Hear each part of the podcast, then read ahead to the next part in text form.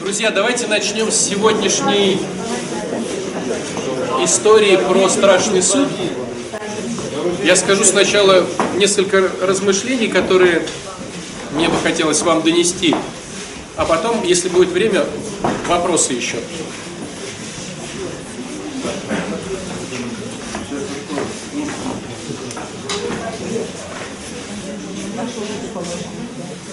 Итак, друзья, смотрите, сегодня нам рассказывалось про то, какая будет, какой будет критерий, критерий присутствия тебя у Бога, ну, скажем так, в раю, да? Очень часто голова пытается съехать на такой критерий. Сколько я пощусь, сколько я молюсь, какие каноны я читаю, сколько я причащаюсь, сколько я исповедуюсь. Ну и волей-неволей возникает такой момент, что если я это делаю много и хорошо, то я молодец. А сегодняшняя история про то, как Бог будет оценивать нас. Оценка очень проста. Накормил ли голодного, одел ли замерзающего, сходил ли в тюрьму и посетил ли больницу. Вот такой вариант. И если вдуматься, то вариант на самом деле жесткий, потому что, ну вот кто реально в последний раз одел какого-то замерзающего? Вот этой зимой кто-то одел замерз... замерзающего? Ну вот пару человек одело, да? Вот, Александр за, занервничал сразу. Забыл одеть. Вещи приносим, а там кто-то одевает, это все здорово. Но вот представь ситуацию, ты идешь по улице, есть человек, который замерзает, ты снимаешь с себя куртку и одеваешь ему. Это жестко, да. То есть найти пуховичок, который неохота вести на дачу, но в принципе кому-то еще пригодится, и донести до храма, это бывает такое. Из истории «Возьми Боже, что мне не гоже». Я и говорю, да, ну, как, у кого есть там последняя куртка? Давайте по-честному. Висит одна и другая.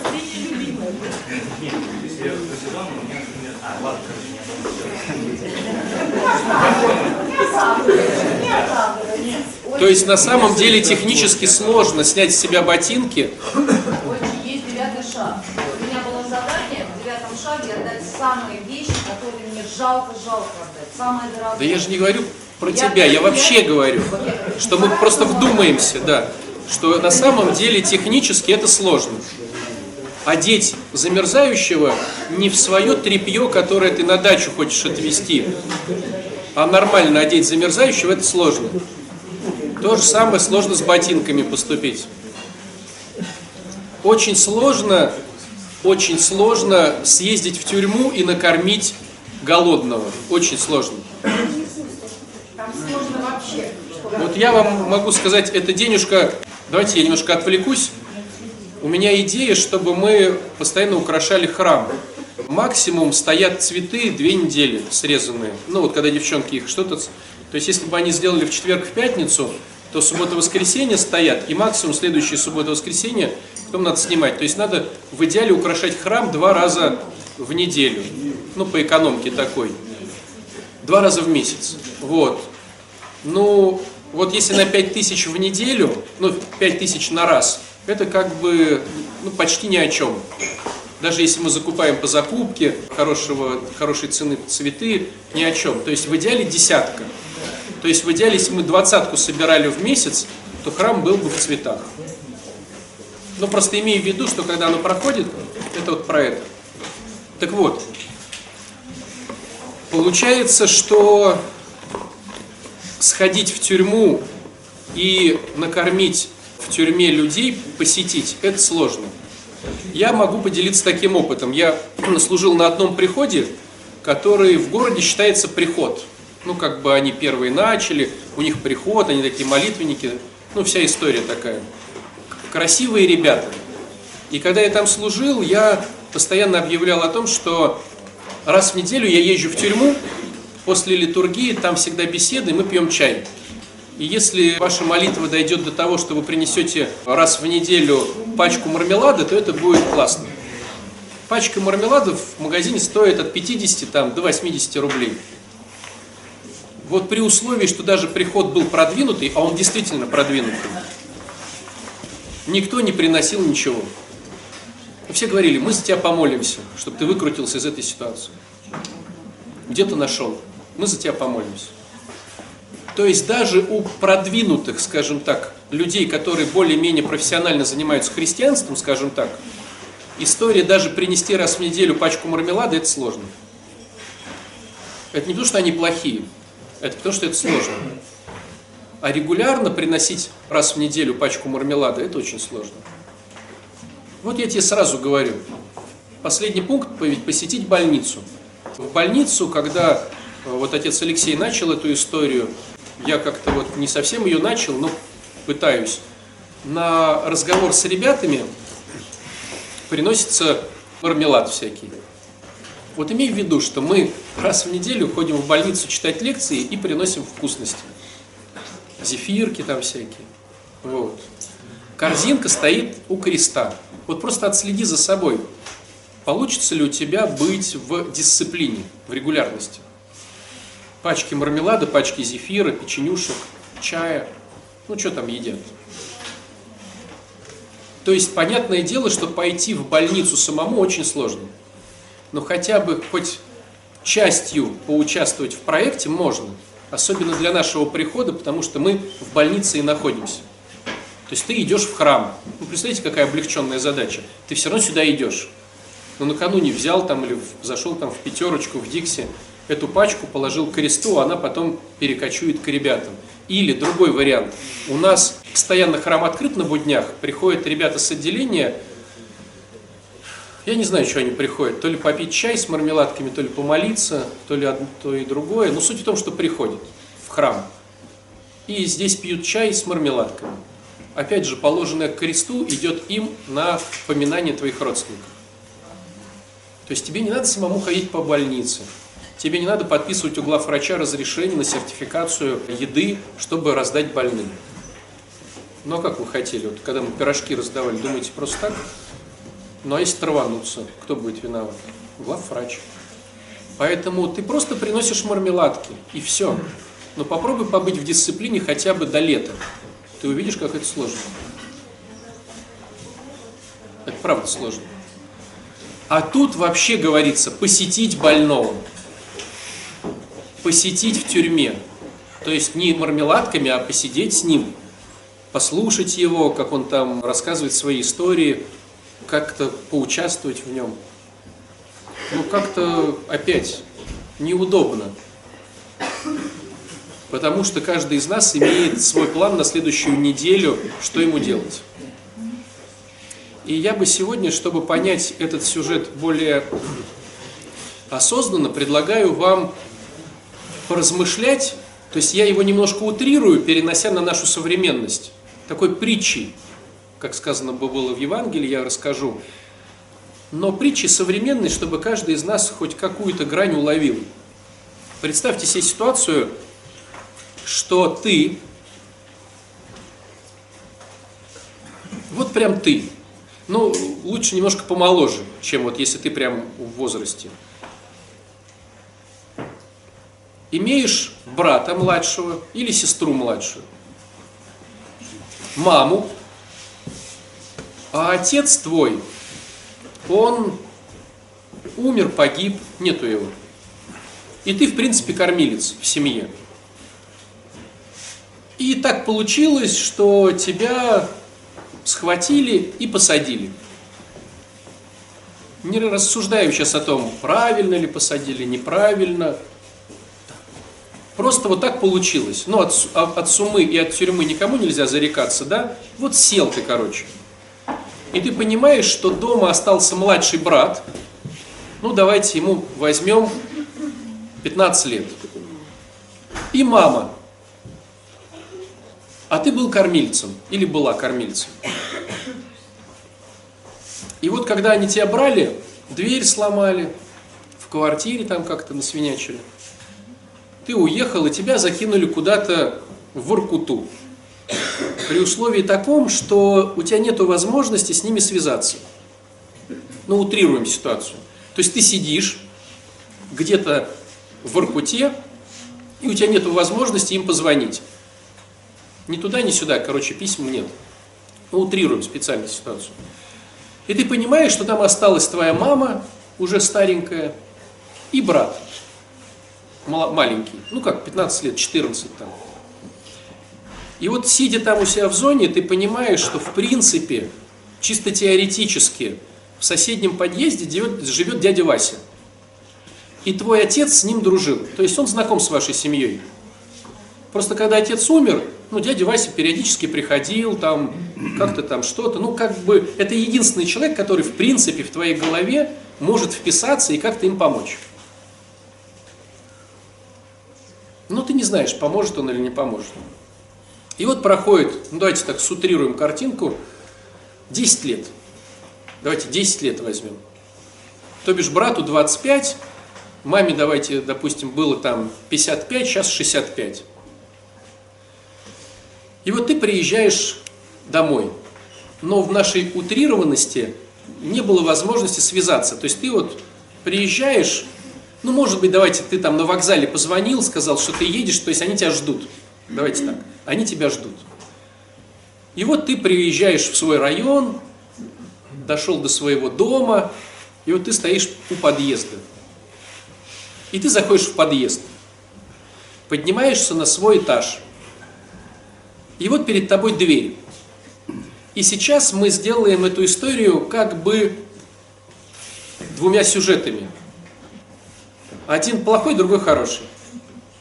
Давайте хороший сюжет, начнем с хорошего. Ты, значит, подходишь к двери, такая красивая, новая дверь, модная, звонок. Ты позвонил, ну, говоришь, ничего себе, дверь какая-то такая модная. Открывается дверь, на пороге стоит мама такая, симпатичная, хорошо одетая, молодая, ну, такая хорошо выглядящая. Брат такой дыл достал, такой вот он улыбается, ты смотришь, дома такой ремонт сделан классный, они там обнимают тебя, целуют, ты пошел там руки помыть в туалет, там все в кафеле красиво, ну красиво все сделано, тебя зовут в большую комнату, там, я не знаю, ну как-то все хорошо сделано, большой телевизор, плоский там, стол накрыт, вкусняшки всякие, вот ты ешь, радуешься, они там на тебя не могут насмотреться, и в ходе беседы выясняется, что ну, стержнем этой истории был дядя Вася. Потому что вот он пришел, начал как-то помогать, маму устроил на какую-то работу хорошую, брата устроил, помог. И в результате брат сейчас получает, мама получает, как-то вот у брата там невеста есть, в общем, все хорошо.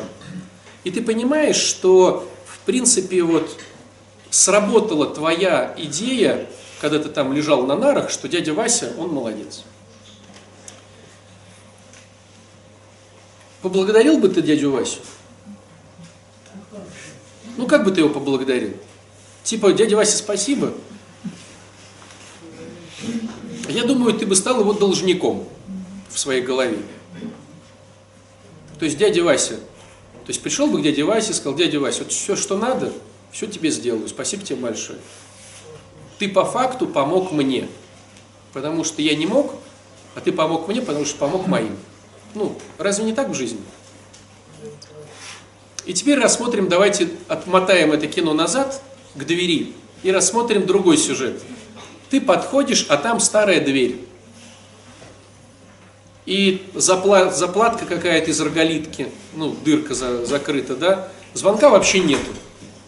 Вот как его не было, так его и нет. Ты стучишься. Открывает брат с мамой, радостные, но мама очень постаревшая, в том же платье. Брат радостный, ну просто такой студент молодой. В квартире ремонта нету, те же обои засаленные уже за 10 лет.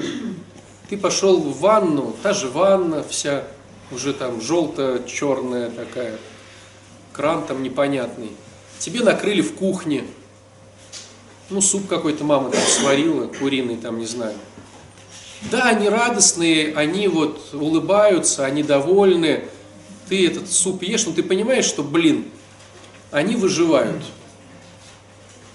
И ты так вот, пока кушаешь, аккуратненько им, слушайте, а что там дядя Вася?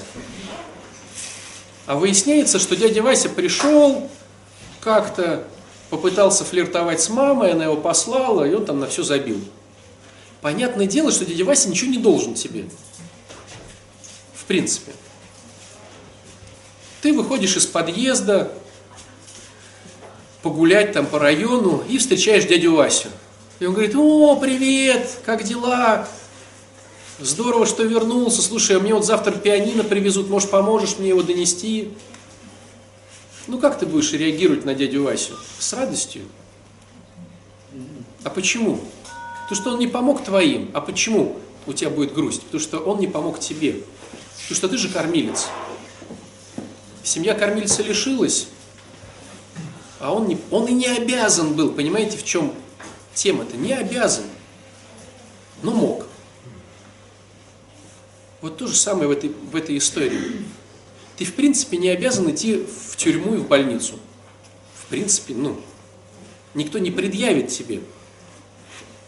То есть Господь тебя не накажет за то, что ты не пошел в тюрьму, больницу, не одел и не обул. Но ты не будешь своим. Вот не быть своим страшно. Тут вообще не про то, что в этих людей жестокосердных полетят гром и молнии. Тут вообще история не про это. Тут история про то, что ко мне придите мои, и от меня отойдите чужие. Потому что в моем доме живут мои, а не в моем доме живут не мои. Если ты хочешь жить в доме Бога, то тебе надо стать своим. Свой ничего не должен.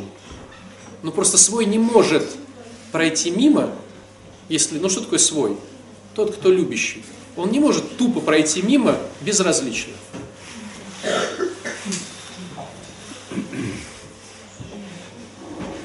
Но в принципе мы ничего не должны. Имеем право пройти мимо. Бывает такая ситуация, я ничего не должен, пробегу мимо, завтра сделаю. Но в таких историях завтра похудею, завтра брошу курить, завтра перестану ругаться матом, оно, ну, завтрашнее никогда не работает. Работает только вот я сейчас решил бросить курить, я сейчас бросаю, сейчас не ем, там, сейчас что-то делаю. Но в принципе, еще раз повторюсь, не то, что Бог тебя покарает или накажет, просто ты не станешь своим. И у каждого из нас уже в этой истории сегодняшней такая дилемма. Хочешь стать своим? Пожалуйста. Хочешь стать не своим? Пожалуйста. Ясное дело, что голова может нарисовать такие прям подвиги. Раздеваюсь до гола, всех одеваю, покормил и умер. Но в принципе даже принести зефирку раз в неделю уже сложно. Не разово, а в дисциплине. Может быть, тот, кто научится в течение полугода нас, наскать эти самые зефирки, в следующий раз пойдет с кем-то в больницу. Ну, допустим, отец Александр, а вот вы ходите, можно я с вами пойду? Можно я тоже там посижу, и, может быть, там сделаю 12 шаг? Кто-то, может быть, дорастет до такого а потом скажет, а можно я без вас буду ходить и делать там, и читать какую-то лекцию или спикерить? Как вот некоторые ребята ездят на гору спикерить, ездят по центрам спикерить. Может быть, кто-то дорастет, здорово. А кто-то, может, скажет, слушайте, вас тут плохо кормят, или нет у вас иконы. Вот я пришел с отцом Александром, иконы у вас тут нету, вы же молитесь. А может, вам сделать икону какую-то на отделение с лампадкой? Может быть и так. Но это уже уровень. Это все выше и выше. Самый великий уровень, да, уже открыл больницу и сам там помогаешь. Открыл тюрьму. Сам сажаешь. Но вот когда я ездил в тюрьму, была у меня такая возможность от Бога. Вы знаете, вот я на них смотрел, и у меня было ощущение, что им мои слова, ну как бы потому что я привожу мармеладки. Вот даже когда со мной ездили люди, которые просто рассказывали, какой фильм новый вышел, как там вот, чего, вот им это даже интереснее. Ну, свежая кровь. Вот они сидят, сидят у них день за днем, день сурка. Кто-то приезжает и говорит, слушайте, а вот то-то, слушайте, а вот все-то. И оно как-то вот отогревает. То есть порой ты думаешь, а что я там скажу? А там порой ты просто нужен, чтобы просто, просто. И их это уже вот прям как-то поднимает. Молиться начинают больше, чтобы там на УДО выйти. Ну, короче, как-то так, про эту историю. Она дурацкая история. Потому что, ну, реально, даже если ты в одной куртке, а дома три целых, но они хорошие, вот реально сложно. Ботинки сложно. Или вообще купить. Но купить такие, которые сам носишь. Ну, не просто там, знаете, в пятерочке ботинки по распродаже, а вот сам какие носишь. У меня был такой случай интересный. Я, когда начал служение, жили в хрущевках, а так как все там в хрущевках э, все друг друга знают, то люди знали, что я священник. И однажды, короче, иду, и мне говорят, вас ждут около помойки. Какой-то бомж ждет меня около помойки, потому что я батюшка. И мы с ним стали беседовать. Ну, он просил, вот, просил денег куда-то там доехать. И вот мы с ним разговорились, и он так, такими секретами поделился, говорит, вот мы бомжи, мы знаем, где можно хорошо прожить. Я сейчас не помню, но типа, вот баптисты дают хорошие ботинки, иеговисты дают хорошие шмотки, там адвентисты дают еду. Я так слушаю, слушаю, говорю, а православные ничего не дают? Он говорит, не-не-не, православные ничего не дают, там бесполезняк, только ругаются. Вот. И вот он как бомж профессиональный, он знает, что если прохудились ботинки, то надо идти вот к этим протестантам. И они специализируются почему-то по ботинкам. Я не знаю, ну, такая была, лайфхак такой был, бомжатничество. Вот. А если ты замерзаешь, то надо идти туда, то тебе дадут хорошие шмотки, вот прям хорошие шмотки. А вот здесь тебя хорошо покормят. Тут, тут там тебя приютят. Я такого слушал, так, ну, реально было обидно так за нас. Ну, правда. Это же вот, ну, тяжело. У них как-то в этом плане как-то принято. Десятина у них принята. Вот если кто-то пробовал э, такой эксперимент с десятиной, ну, это когда ты часть своих денег отдаешь в храм. Но это сложно, опять же, в дисциплине. Потому что если у тебя много денег, ну, допустим, ты миллион выручил, это что, типа 100 штук нести? А если у тебя 10 тысяч, это что, целую там, тысячу нести? Всегда сложно. Всегда сложно. И богатому сложно нести, и бедному сложно нести. Но вот у них э, прокачана эта история. Православных тоже. Да что ты Православные жадные не отдают. Да все жадные, все же люди. Нет, они им привозят мешками, они потом складывают и распихивают. Вот, допустим, нам привозят, да, а, и у нас там заброшенное производство, когда церкви девать некуда, они присылают к нам. Мы бегаем сзади за людьми, возьмите что-нибудь. Ну, вот это, те же печеньки, да, они нам потом привозят их, когда они уже просрочили. Станьте, раздайте там этим. Так я и говорю, что возьми Боже, что нам не гоже, не работает. А попробуйте свежие. Ну вот представьте ситуацию, я тут, а, я знаете, где был? В этом самом, э, в Яновском монастыре. Там у них стол, на котором лежит хлеб. И любой может взять хлеб. Прям, ну то есть, можно взять. Ну вот представьте, у нас бы, допустим, раздавался свежий хлеб всем, кто хочет. Свежий, вкусный. Но он был не свежий и не вкусный.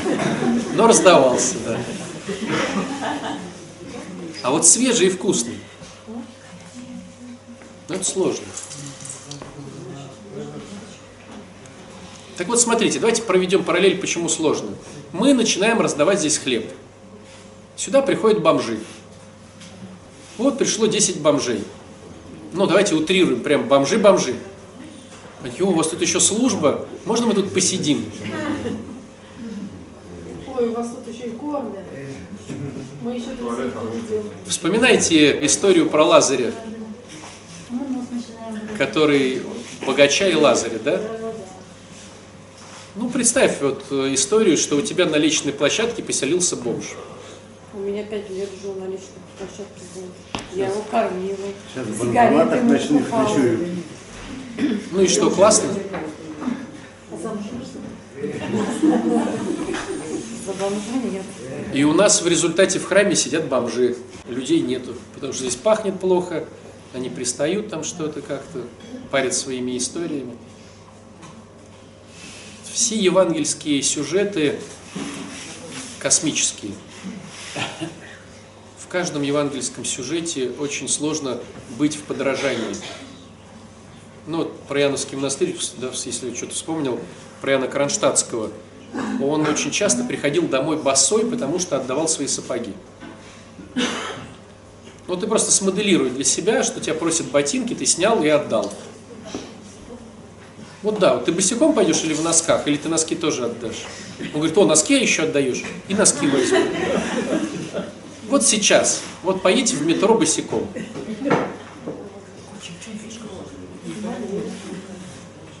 В чем фишка? Не знаю, в чем фишка. Попробуй. Чтобы кто-то подошел и мне дал свои носки.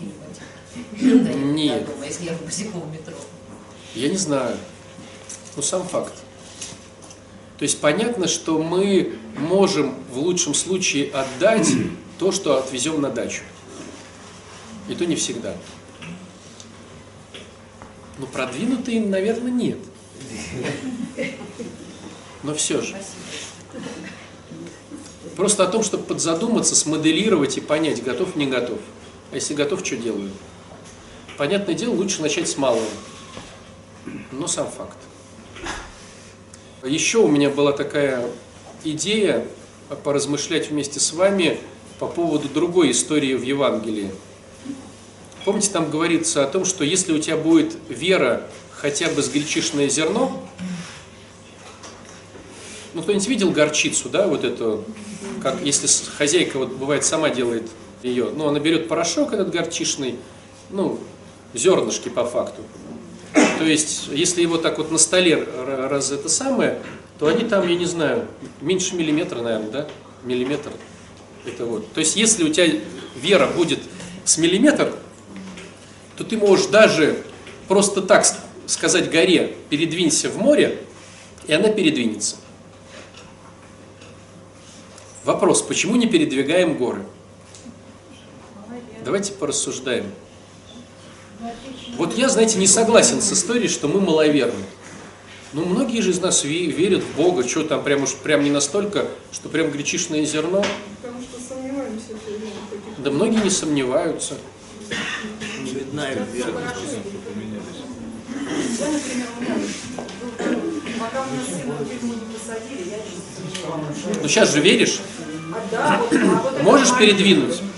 Нет, опять отлегло, ему там хорошо, я уже опять. Не, не, нет, друзья, я к тому, что смотрите, почему не передвигаем?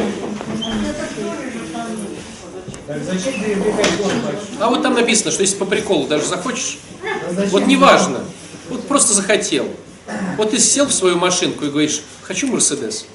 Я такой щелк, щелк, щелк, и Мерседес. Если с вера с гречишное зерно, с пылинку. Какие варианты? Я думаю, что мне полезно в хорошей машине ездить.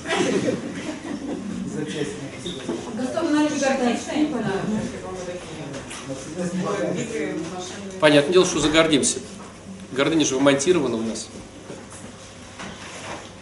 У вас есть ответ, говорите скорее.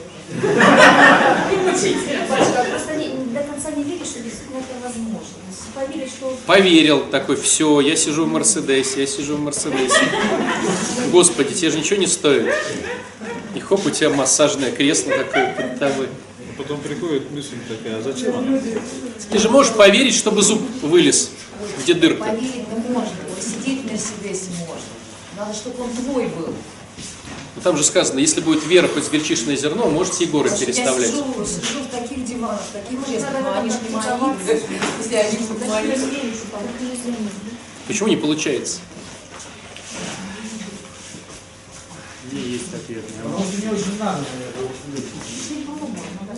Представляете, вот если бы ты заказал икону у иконописца, а он оказался прозорливцем, ты говоришь, нарисуй мне икону Христа. Нету дома иконы Христа. Вот есть Николай, чудотворец, есть Пантелеимон, целитель. Иконы Христа нету. А художник, иконописец прозорливый. И он нарисовал тебе икону Христа. Ты берешь такой радостный, расплатился с ним, приносишь ее домой, раскрываешь, а там стоит Христос с огнеметом. У нее за спиной два баллона с сжиженным газом. И вот здесь такая рукоятка, и оттуда пламя такое. И он такой радостный, такой, открывайте двери. Хотел бы такую икону Христа с огнеметом?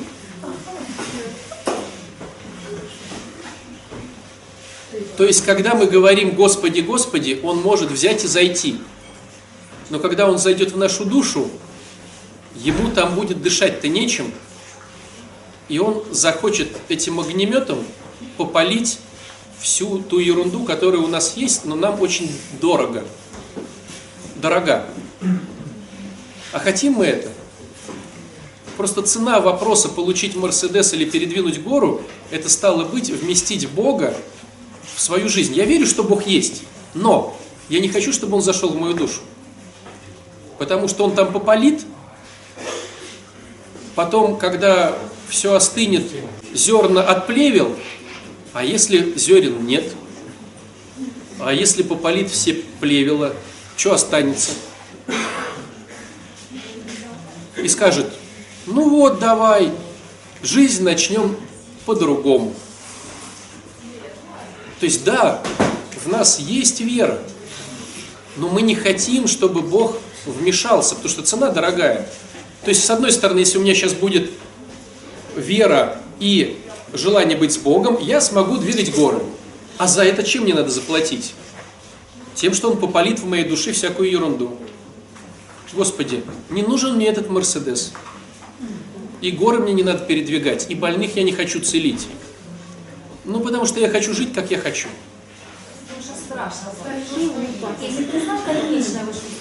А мы знаем, что мы все равно выиграем. Он же любящий.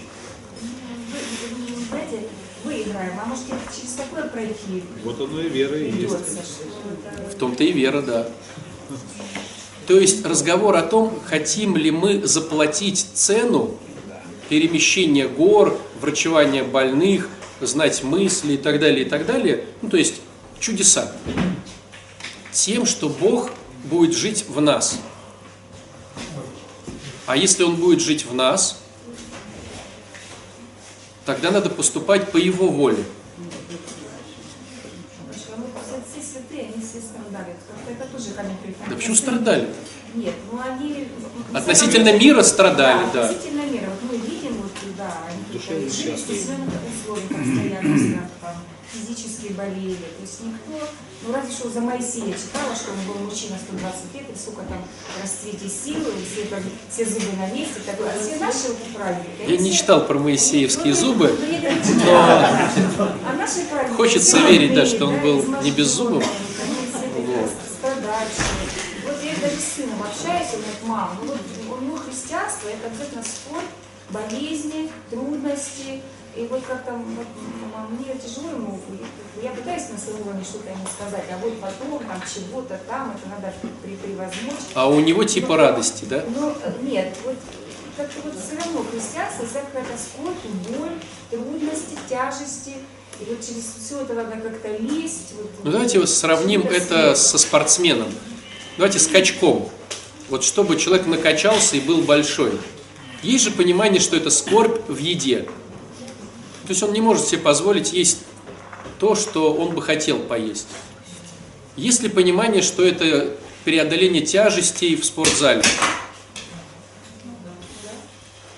Но он выбрал этот путь, ему нравится.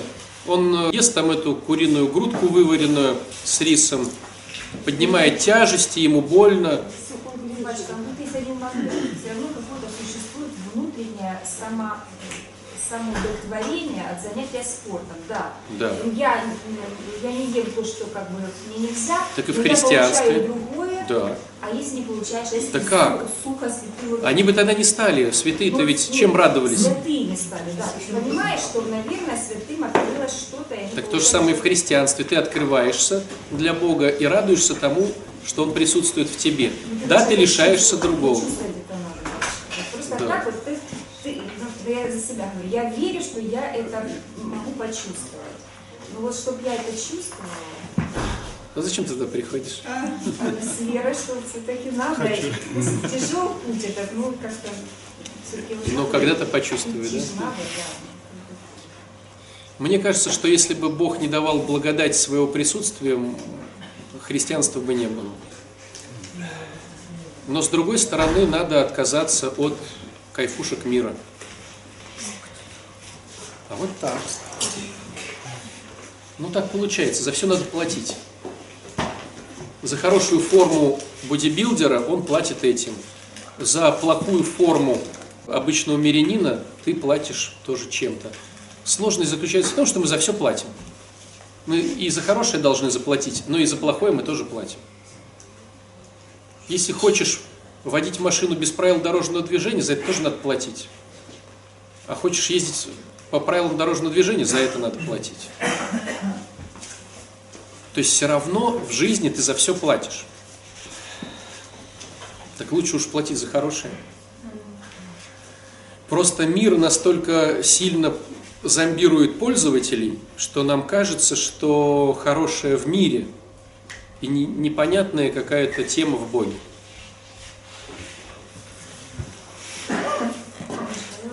И для себя какое-то самооправдание прочитала, что Господь бы нам дал все, что мы хотим. Просто мы этим воспользоваться правильно не можем, или нам это не нас Мы не хотим, не хотим за это платить. Ну, мне как-то это, мне это неудобно вот это вот, то, что вы говорите. Я это не понимаю. Мне, Ты бы хотела сейчас хорошую большую квартиру Нет, просторную? Мне легче то, что я, допустим, не хотела бы просторную квартиру хорошую? Ну да, без всяких обязательств. Да даже коммуналку надо платить за большую квартиру. Вот, вот, Хотела бы, чтобы в подъезде было чисто, Нет, я хотела но я не хочу. а это подъем коммуналки. Хотела бы, чтобы в доме было всегда светло, а это электричество надо платить. ресурсы мои собственные, которые позволят мне работать так, чтобы не износиться в конец, и в то же время иметь приличные для жизни какие-то средства. Как вот знаю. найти эту середину? За все надо платить. Ну, Пусть платите, согласна платить. Я наоборот не хочу не платить. Но... Не-не-не, смотрите, друзья, вот очень хороший момент. Вот смотрите, мы сейчас с вами сидим в кругу, и у нас все, что-то есть, да? Вот у нас есть какие-то деньги в кармане. Это ровно те деньги, за которые ты решил заплатить. Ни больше, ни меньше. У нас есть здоровье какое-то. И у каждого то здоровье, за которое он решил заплатить. Ни больше, ни меньше. У каждого из нас есть какие-то отношения. Это ровно те отношения, за которые мы готовы заплатить. Мы мечтаем о более лучших отношениях, о более лучшем здоровье, о более больших деньгах, но их нету, потому что, в принципе, мы пока не готовы за это платить. Хочешь получить большее здоровье, плати. Чем платить? Правильным питанием, хождением в спортзал, э, вовремя спать, вовремя там есть, там, то все пятое, десятое. Готов ты этим платить? Нет. Ну, тогда имей то. Ну, я готов заплатить, Господи, но вот 3 копейки. Ну, получи здоровье на 3 копейки. Готов получить, заплатить 10 копеек, получи здоровье на 10 копеек. Про деньги. Чтобы быть больше денег, надо повышать свой профессионализм, больше трудиться, больше креативить, куда-то ходить обучаться. И за это ты будешь получать больше денег. Готов? Кто-то говорит «да», и у него больше денег. Кто-то говорит «нет», и меньше денег. Или, допустим, кто-то смотрит, что деньги можно своровать. Ты своруешь, чем ты заплатишь за это? Может быть тюрьмой, может быть совестью, может быть тем, может быть тем. Отвернешься. Вот был такой случай, женщина в возрасте, слушайте, ну, наверное, лет 70, пришла на исповедь просить прощения за то, что она рассорившаяся с сестрой, которой столько же почти лет, может даже больше. Ситуация такова, что в свое время она отжала квартиру. Там то ли мама, то ли папа что-то завещал ей, ну, той сестре. Ну, как-то по-честному, короче, надо было, чтобы так. А она, будучи как-то вот почему-то смогла, я уже не помню историю, то ли она была правда старше, то ли как-то документы были так. ну, Короче, она по юридически отжала квартиру, но все в семье понимали, что это нечестность. И та сестра перестала с ней общаться. Это было типа по молодости. Вот. Квартира была потом передана детям, как-то все. И вот сейчас в старости она понимает, что сестра с ней не общается. И ее стало это к, к- к смерти накрывать. И она попыталась восстановить с ней отношения, но так как бы вот уже долгие годы, типа, у нее обиды. Не общается, границы поставила. И вот она несколько раз приходила, и вы знаете, вот на исповеди одно и то же.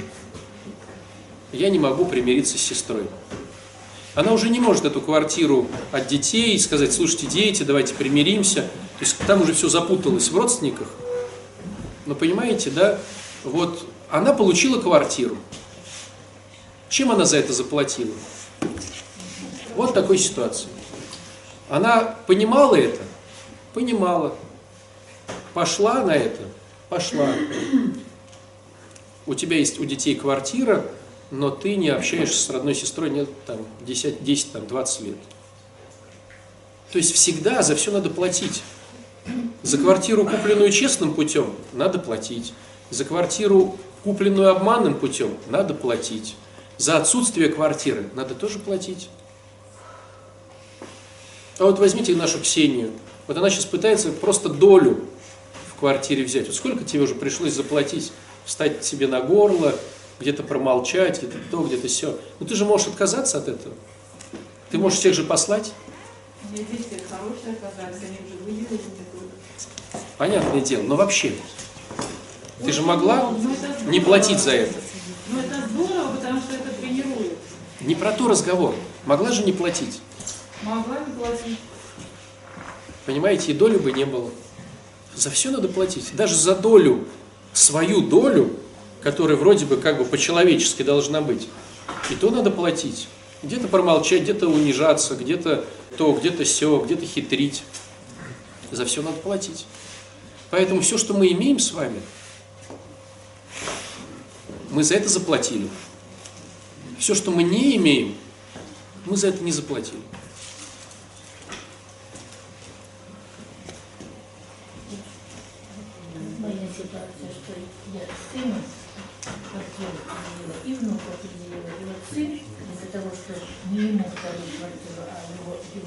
Ты чем заплатила?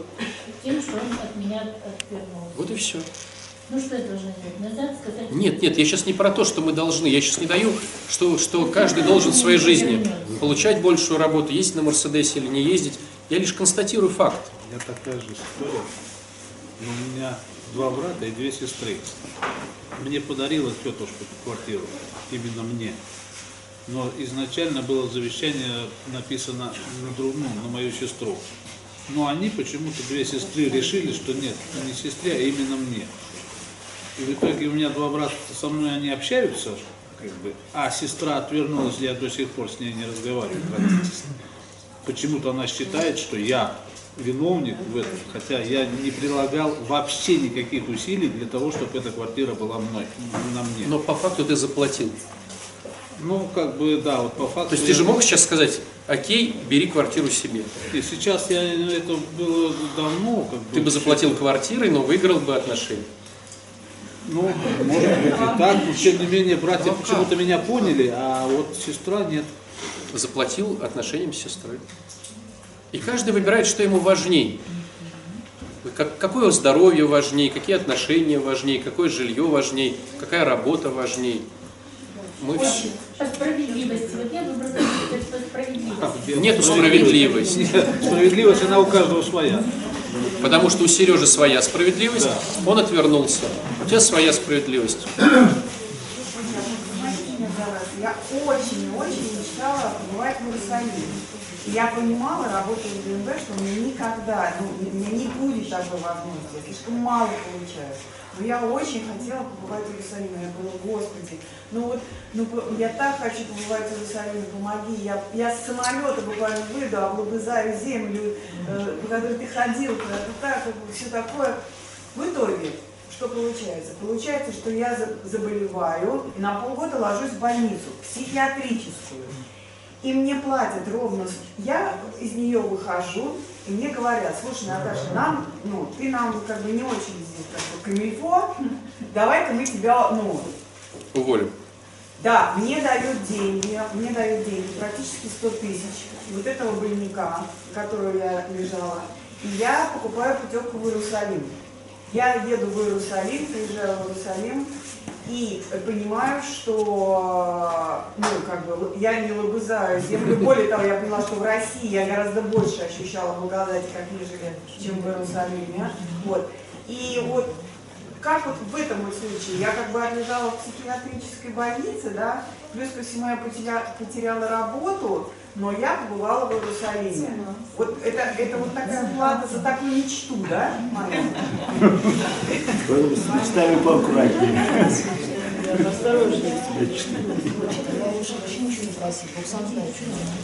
Вот с одной стороны лучше ничего не просить, да, человек сам знает, а с другой стороны мы же люди, все равно же просим. Ну попробуй не просить, сколько ты продержишься. Очень. Я когда пришла к вам, вам сказала, я ничего не прошу Бога. А вы мне что сказали?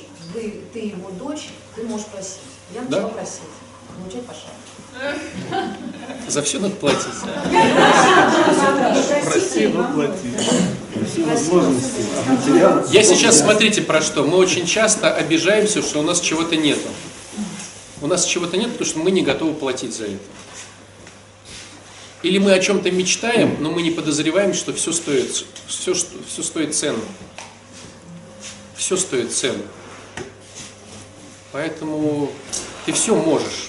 Не все, правда, тебе полезно, но все можешь. Но за все надо платить. И здесь, знаете, давайте еще добьем тогда такую историю по поводу Бог наказующий. Я приводил этот пример, но все же хотел бы, чтобы каждый из нас вот еще как-то покрутил эту историю. Представьте ситуацию, что ты идешь по парку утром на работу. Погода такая классная, парк такой суперский, прям ты дышишь почками, ну прям вот класс. И ты смотришь, что впереди идет там мама с ребенком. Но так как она с ребенком, то они идут медленно, а ты быстрее, потому что на работу спешишь. И волей-неволей ты вот начинаешь, ну, на метрах пяти слышать, что мама говорит ребенку, ну и пока их перегоняешь, то есть метров 10 ты все равно участвуешь в их разговоре. И выясняется, пока ты их обгонял, что они идут в магазин купить там хлеба с молоком, вот. И вот такая бытовуха. Но пока этот разговор шел, ребенок увидел, что где-то вдалеке приехал цирк. Не цирк, знаете, вот эти быстро собирают за ночь, шапитони называются.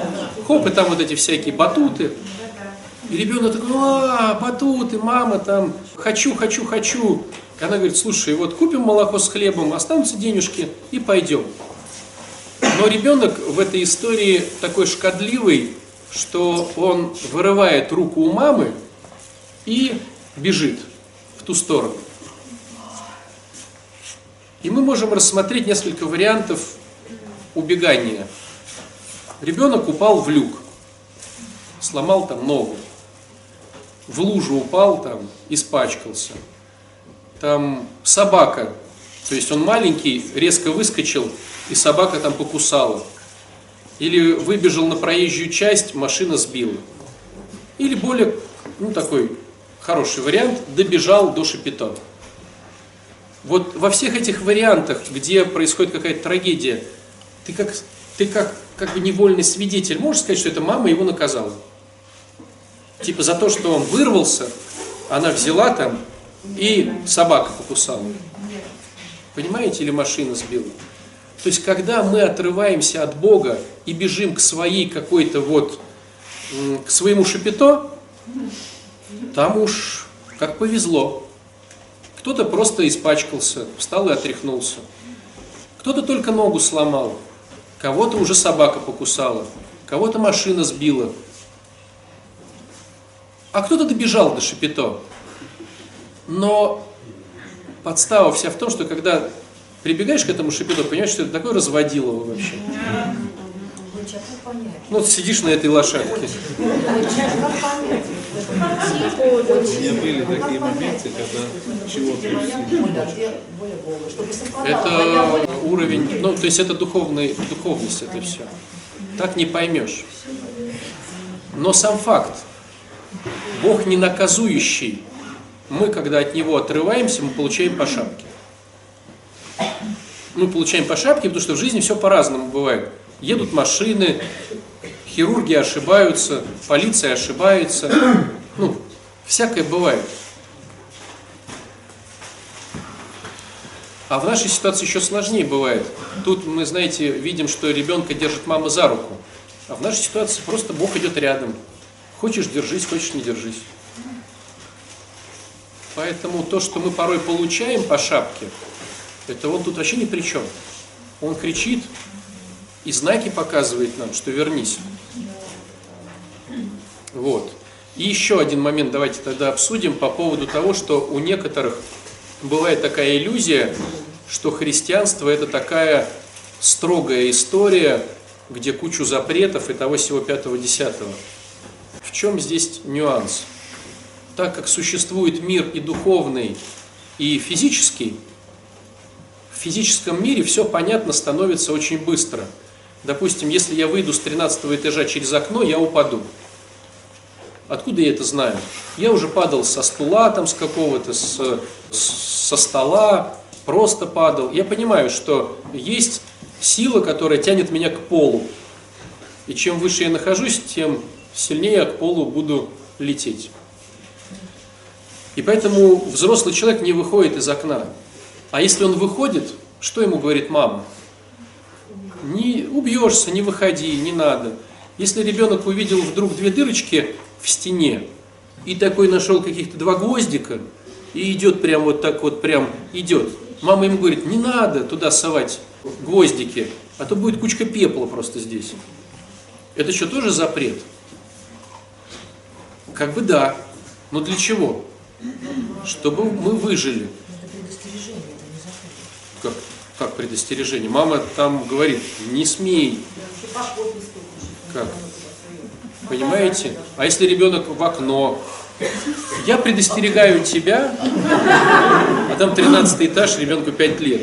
Да там щелк сразу же. Какое предостережение? Так вот, есть ли понимание, что духовный мир намного жестче, что ли, чем на самом деле физический? Ну вот смотрите, что больней?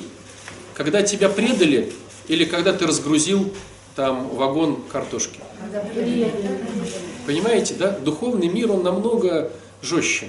Или когда, или в другую сторону давайте. Что лучше, съесть торт или что твоя любовь сказала, ответила взаимностью? Понимаете, да? То есть духовный мир, он ярче, с одной стороны, ну и жестче, с другой стороны. Так вот, законы Божии, 10 заповедей, это просто тупо законы духовного мира. Как не выходи с 13 этажа через окно. То есть, если ты будешь воровать, то имей в виду, что в духовном мире все будет очень плохо в твоей душе. Если ты хочешь врать, ты можешь врать, но имей в виду, что в твоей душе будет очень больно, даже больнее, чем в физическом мире. То есть это инструкция, как не разбиться. И сложность-то еще в чем духовного мира? Тут разбился и все. А душевная боль, она же порой навсегда. Вот предали, да, и навсегда. Ходишь, уже 10 лет прошло, а оно болит.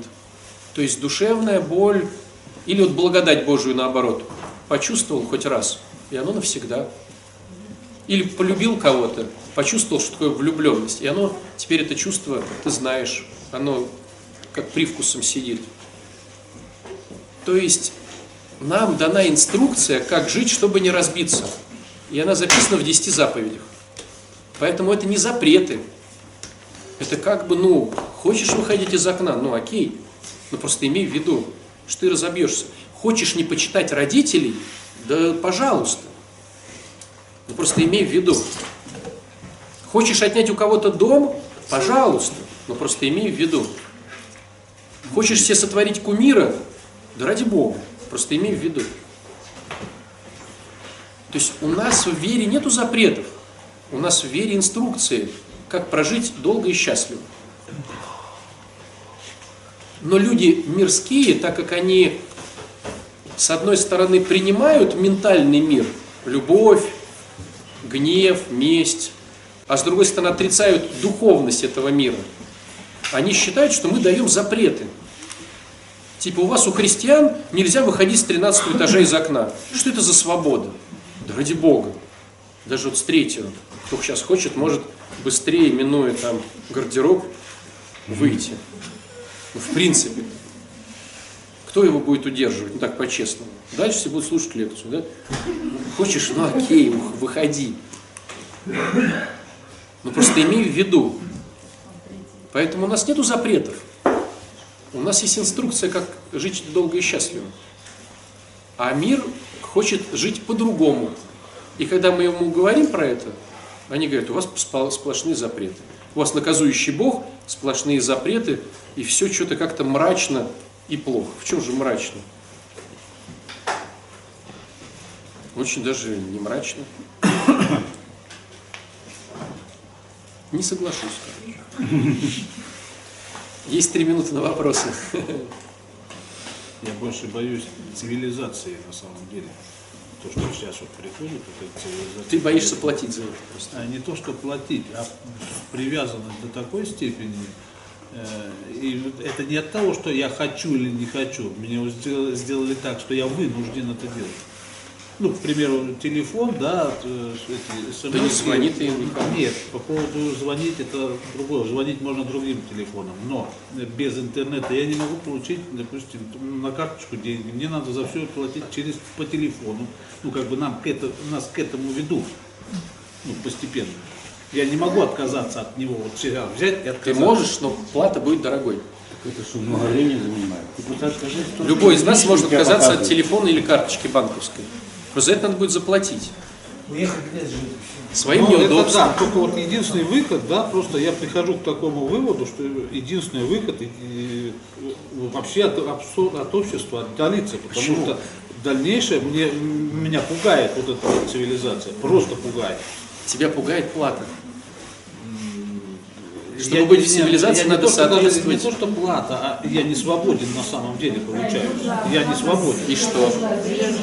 Меня это пугает. А потом будет пугать свобода, когда отверитесь.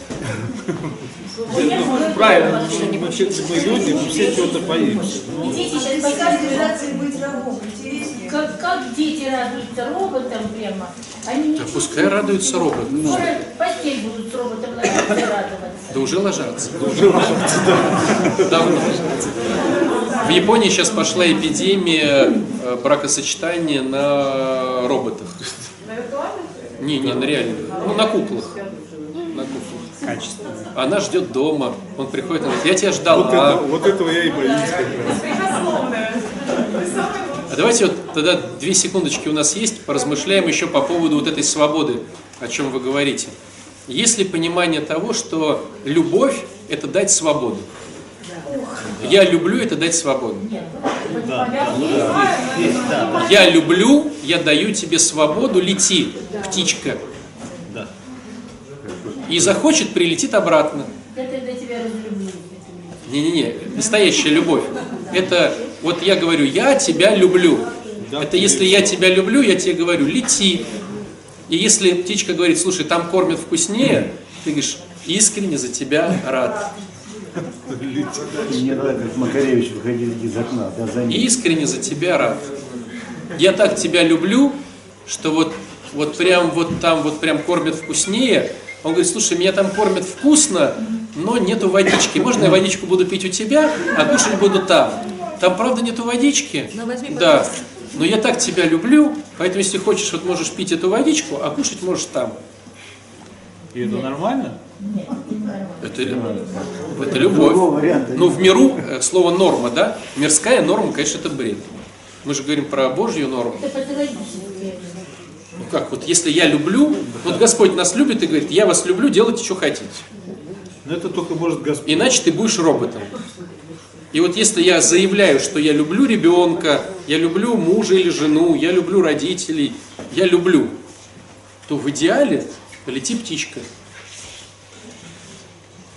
Разве без чувств нет Разве- Нет, я буду плакать, если она улетит. Подождите, а Ветхом Завете Господь пророк, забыла кому, сказал, возьми э, женщину, э, проститутку жены, вот тебе больно, а или не больно, когда вы от меня отворачиваетесь? Тоже что-то все-таки я не пойму. Не знаю, про что ты говоришь. То про зубы Моисея, то про... Не так силен в Ветхом, вероятно, я Завете, чтобы помнить все такие нюансы. Не, не могу с тобой даже подискутировать. Лошара, короче. Вот. Но обратите внимание, что слово «любовь» это очень э, дурацкое слово. Потому что сказал – выполняй, сказал – люблю. Давай свободу. Любовь это еще заинтересованность в развитии другого человека, чтобы он развивался. Да, да, да, да, да. Но- Как бы это вот тоже дать свободу развиваться. Или не развиваться.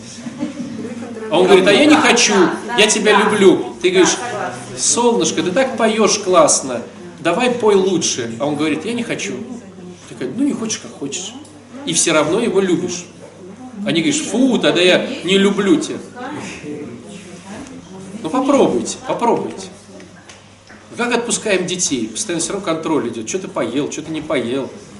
Где ты живешь, что у тебя за жена. Я не для тебя такого растил от ее.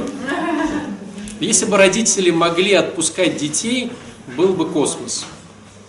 А у нас, знаете, как человек дал деньги, а потом говорит, ты должен их, я тебе их подарил, но ты их потрать на тот-то, на тот-то. Также я ребенка вроде отпустил, но ты там в храм-то ходи, э, вот это- с этим дружи, с этим не дружи. Так ты отпустил или не отпустил? Да я-то отпустил, но ты мне вечером сегодня позвони. Зачем? Я буду волноваться. Это жертвенность. Короче, сказал люблю, Жертвы. расслабься. Попросит тебя и скажет, помоги, поможешь. Не попросил, не помогаешь. Не причиняешь любовь. Поэтому я говорю, дурацкое слово. Нам хочется, чтобы Нас любили. нас любили так, как мы хотим. Давай свободу. А, Мы, мы любили по-другому. в общем, больше вопросов, чем ответов, друзья. Молимся.